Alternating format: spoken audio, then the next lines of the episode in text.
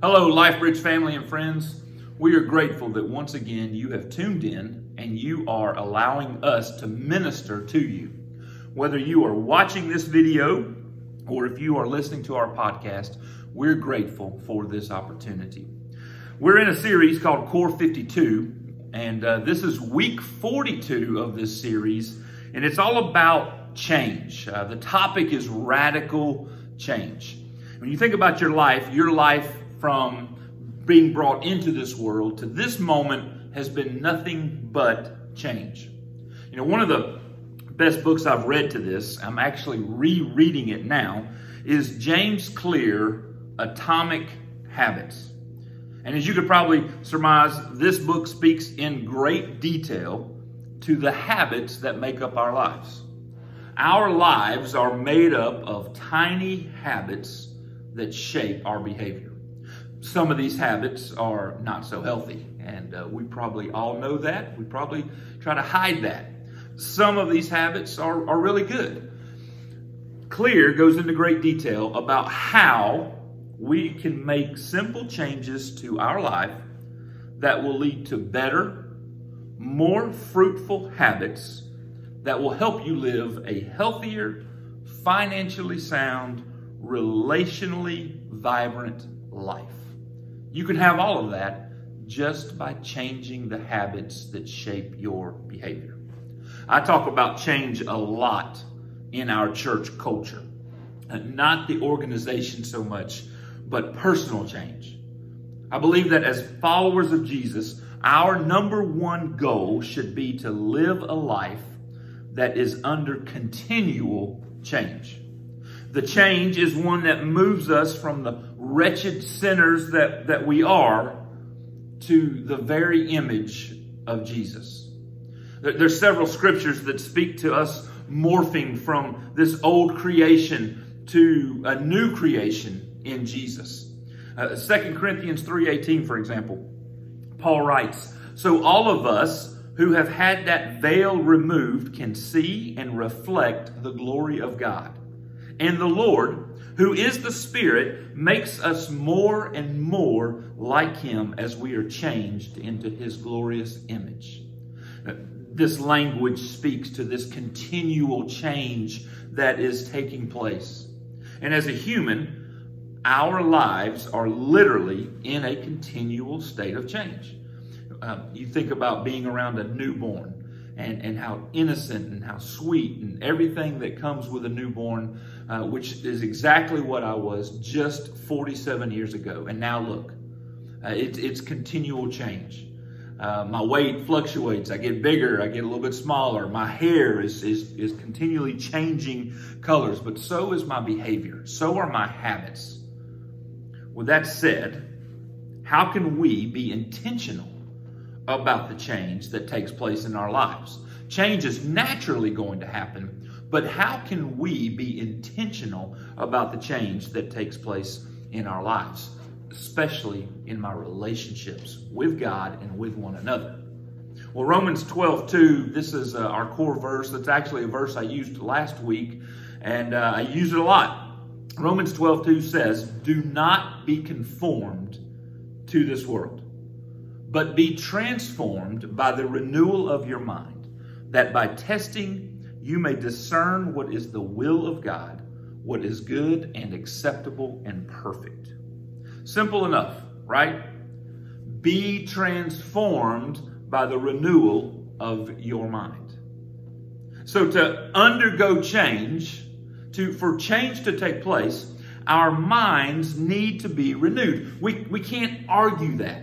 And, and I know that, and I, I've talked about this a lot. As a matter of fact, I told our sermon team just the other day there's a component to transformation that I personally have not spent much time considering.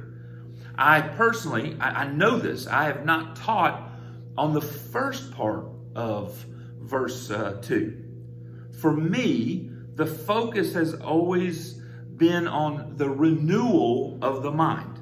That's what leads to radical change in lives. But back up with me one verse. Let's read Romans 12, 1 and 2 together and see what Paul is saying to us. he starts, I appeal to you, therefore, brothers, by the mercies of God, to present your bodies as a living sacrifice, holy and acceptable to God, which is your spiritual worship. Verse 2 Do not be conformed to this world, but be transformed by the renewal of your mind, that by testing you may discern what is the will of God, what is good and acceptable and perfect. Hey, Paul gives us two commands that cannot be overlooked before the renewal of the mind takes place. These commands are tied together. In verse 1, he says, Present your bodies to God as a living sacrifice. Meaning, my life, God, belongs to you. I, want your ways, Lord, to be my ways. I want your words to be my words. I want your thoughts to be my thoughts. As Christians, we've got to proclaim over and over again. It's daily.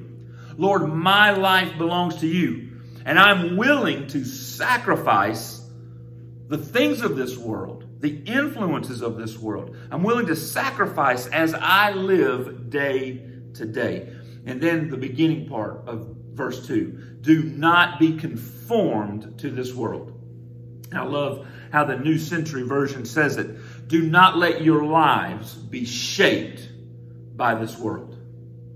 We must stop letting the world shape our thoughts, shape our speech, shape our behaviors. We must stop letting the world tell us what is okay and what is not okay. Church, if you're sitting here today and you feel as though you have not experienced radical change for Jesus in your life, you feel as though you just keep falling into the same traps of sin over and over and over again, I've got to ask you are you making a serious effort to not follow the customs and behaviors of this world? From our essay this week, Mark Moore writes Bottom line transformation requires non-conformity. If you want to change your life, you must first change your friends. Changing friends requires changing your environment. Changing your environment requires changing your priorities. For some, this means a difficult breakup. For others, it requires quitting a team or a job. For some, it will even necessitate, necessitate, that's easy for me to say, for some, it will even necessitate a move. Is a new life worth the sacrifice of radical reorientation? Most times in my life and in, in most Christian circles, when it comes to taking my faith seriously, where I take on new disciplines, the moments in life where I try to focus on Jesus more, Hey, I'm going to read my Bible more. I'm going to pray more. I'm going to, I'm going to journal more. A, a, a lot of times these efforts are often in vain because I try to add these disciplines on top of everything else that I'm doing. I don't cut out elements of this world that shape my thoughts and behaviors. And Mark is, Dr. Moore is making this, this point. Radical change requires that we cut out things of this world we have to be willing to say no to things. It, it takes great effort. So the key to radical change is making a concerted effort to cut out or to stop completely the worldly influences. Paul instructs us in Colossians that we're to put to death these things. I have an acquaintance of mine who is actively involved with the Boy Scouts of America. And, and they would go on hikes and they would teach survival skills. And one of the things on a particular hike, as we're talking about some of these things, um, he would always say this about if you get lost, this is the first thing you do. So if you're in the woods and you're hiking and you get lost, you get you, you lose your way, the first thing you need to do is stop. That's right. Quit wandering aimlessly, hoping that you will suddenly become not lost. And if you are lost, quit walking aimlessly. And, and I think about that when it comes to my faith journey. There have been a lot of long seasons of life where I've just been walking aimlessly. I don't feel that there's a true connection to God. I don't feel that there's major change taking place when it comes to the promises of Scripture and what God says He can and will do in our lives. I fall back into a lot of the same traps. And the deal is my routine. I'm just wandering aimlessly. So that's some pretty sound advice. If you feel the same way sometimes uh, on your faith journey, stop going in the direction you are currently headed. Stop doing the things you are doing to feel the way you are feeling. So, how do I fight the worldly influences that will lead to radical change in my life? And I'm so grateful that Mark Moore included four things for us in his book. I want to start with 2 Corinthians 5 14 through 15. 2 Corinthians 5 14 through 15. Either way, Christ's love controls us. Since we believe that Christ died for all, we also believe that we have all died to our old life. He died for everyone so that those who receive his new life will no longer live for themselves. Instead, they will live for Christ, who died and was raised for them. Let me ask you this question based on what Paul says. Do you wake up every day? Do you do you live for Christ? I mean, is that your goal today? When I wake up and I get my day started, I'm going to live for Christ. Or are you really still living for yourself? Like, I mean, we, we have to think through that because your part in radical change, it begins with this premise. Jesus has given me new life, new life in Him. I can no longer live for me. This is the same thought as Romans 12 1. Offer your bodies as a living sacrifice. Our journey to radical change, the change of becoming like Jesus, starts here. I'm going to live for Him. You becoming like Jesus, the radical change we're talking about, it does not happen if you're not willing to take this step. If, if you think you can just keep living the way you're living and change is going to happen, it's not going to.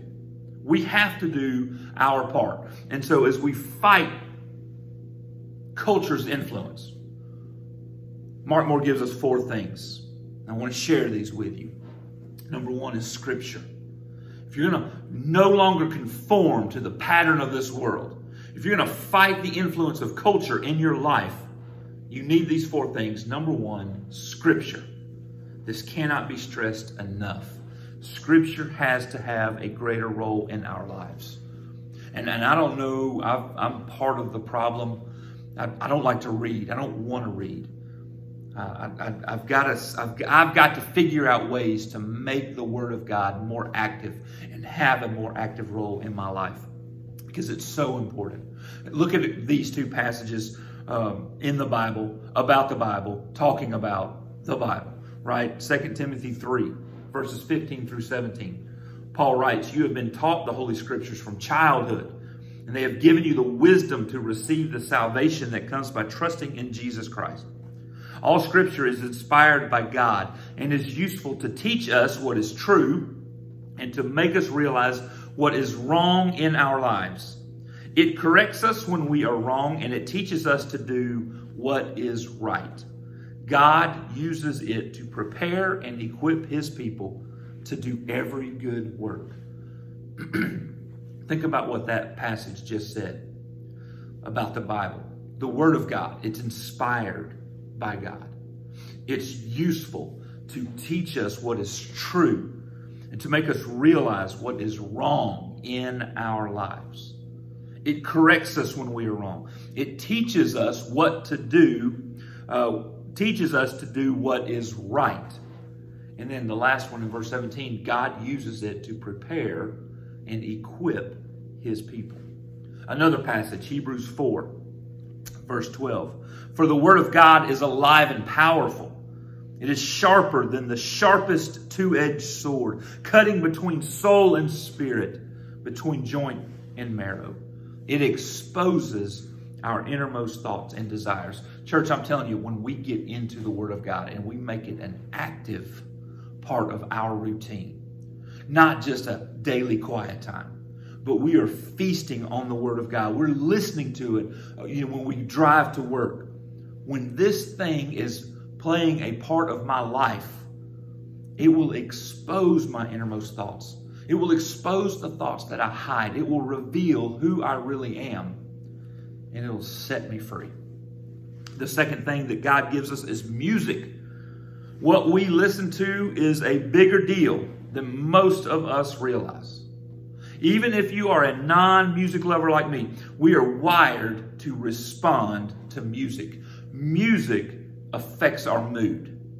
Singing is one of the things that we're going to do in eternity. Whether you like music or not, get ready. We are going to be singing in eternity. Music is going to have a big role to play in what we're doing when we get to heaven. The world, and it's taking music and it's using it as part of the spiritual warfare that we face. I'm telling you, parents, you need to, you need to monitor what your kids are listening to because it's impacting. It's impacting their mood, it's impacting their attitude, it's impacting their behavior. It's spiritual warfare God is using, uh, I mean, the world is using uh, to fight against your kids. God created music, though. It's a tremendous gift that needs to be incorporated into our lives. No matter what style of praise and worship you prefer, and if you like just the acapella stuff, if you like the old stuff banged out on an organ, if you like the modern stuff that's got just all kinds of instruments, it doesn't matter.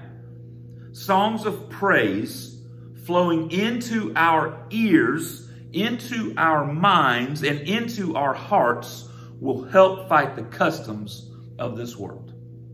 The third thing Mark Moore talks about is service. This is so important. Service is all about giving of self. Service takes time and it takes energy. Consistent acts of service help us to fight off the customs of this world because of that very thing. We got to give time. We've got to give our energy. And, and when I'm serving other people, I'm not going to fall into the traps of the world. The Living Bible paraphrases a proverb like, like this Idle hands are the devil's workshop. Man, when you're serving, there's two things that are going to be taking place. Number one, you are offering your body as a living sacrifice. You are using your life to give back to God by loving people, by serving people. And the number two thing, you're not idle. That's why service is so important. And then the fourth thing God gives us is fellowship. this isn't the church wide potluck dinner. You know, uh, we got a big dessert fellowship thing coming up at church, and I'm ready for that thing to take place. But that's not what we're talking about here. It's part of it, but that's not the thing. God has given us one another to walk through life together. The people in our circles of life will influence us if we're not careful. And we need people around us who are like minded, who will hold us accountable and will encourage us when we stumble. In our essay this week, he write, Mark Moore writes, our commitment to family, team, unit, or community causes us to conform to the values of those we value. Wow, what a statement. Causes us to conform to the values of those we value. I've heard Ed Salter in our church use this verse often, and I was reminded of it this past week at sermon team uh, by, by Katrina, uh, one of the ladies in our church. 1 Corinthians 15 33. Don't be fooled by those who say such things, for bad company corrupts good character. We are prone to take on the behaviors of those around us. We need a group of people that we can lean on who will be positive influencers in our lives. Because crowds are great for inspiration, but groups are effective for transformation. At church, hey, we're hip to hip in rows at homes, we're face to face in circles. Transformation will take place in groups. That's why we stress life groups and living life together. so, those are the four things that help us fight the cultural influences of the world. Those elements need to be part of our life daily. We need people daily. We need to be serving as much as we can. We need to watch and, and pay attention to the music and to what we're listening to. And we certainly need the Word of God spoken into our lives often. So let me give you five quick things to take some practical next steps if you are wanting to experience radical change. Number one, radical change begins with a relationship with God. Okay, it doesn't happen. The relationship with God is where we receive the Holy Spirit. The Holy Spirit marks us, guarantees us, is going to walk with us through life, but that begins by saying, Lord, I want you in my life. The number two thing that has already taken place is to identify one area. Don't, don't, don't try to eat the whole ele- elephant at once. One area. One area of your life that needs to be changed the thing that's keeping me from becoming like Jesus. Maybe it's gossip. Maybe, maybe you're just harsh toward other people. Maybe it is a serious addiction that you are facing. Identify one area that the world has influence in your life. If you don't know where to begin, ask a friend. Say, what's one thing about me that needs to change that would help me to become more like Jesus? The third thing, this one area, this matter, becomes a prayer focal point. I don't know what your prayer life is like. It doesn't have to be formal. It doesn't have to use a lot of big words. You just need to pray about this thing. And then you need to pray about it some more. And then you need to pray about it more. Okay? You're not going to do this alone. We're going to ask the Holy Spirit to help us overcome what needs to, what needs to be overcome in our lives, to put to death the acts of the sinful nature. The fourth thing is tell someone or tell some people about this area of change and ask for accountability. I can't come to you and say, hey, I want to hold you accountable. You're the one that has to ask for accountability. You're the one that has to come to a friend, somebody in your life group, somebody in your world, and say, I'm struggling with this spiritual warfare. I need help overcoming it. God tells us, I mean, He's created us to be in relationship with people. So, this is where a discipling relationship is so important. We are transformed simply by positioning ourselves amid the faithful people. the fifth and final thing, second part of Romans 12 says that we are to be transformed by the renewal of our mind. That, that, that's part of the equation. We can't just say no to the world. We need to say no to the world. But when we start saying no to the TV shows that we watch, to the music that we listen to, to the amount of time that we just spend aimlessly surfing and being on the internet. When we start saying no to those things, suddenly we have time. What are we going to fill it with? We are to be transformed by the renewal of our mind. If you listened last week, we talked about freedom in Christ. and Romans 8 talks about this. Romans 8 chapter uh, Romans chapter 8 verse 5 those who are dominated by the sinful nature think about sinful things but those who are controlled by the Holy Spirit think about things that please the Spirit. So letting your sinful nature control your mind leads to death, but letting the Spirit control your mind leads to life and peace. Church, if you want radical change in your life, must let the Spirit control your mind. You must feed your mind that which is beneficial cut back on the influences of this world. Start incorporating the Word of God. Start incorporating spiritual conversations with other people. Start incorporating more music that honors and praises God for who He is. You're going to start to see radical change. And I make this guarantee to you as this starts to happen Satan's going to push back. He's going to turn up the temperature of temptations. He's, he's going he's going to try harder. The journey is not going to be easy. He's comfortable where you are. He likes where you are. But the journey of radical change leads to tremendous benefits. One of those we talk about next week. One of the benefits of, of being transformed is the last part of Romans 12 2 that you may discern what is the will of God. So, church, we're going to talk about that one next week.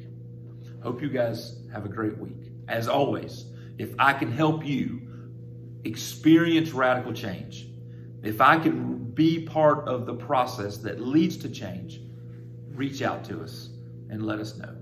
Until then, we'll see you.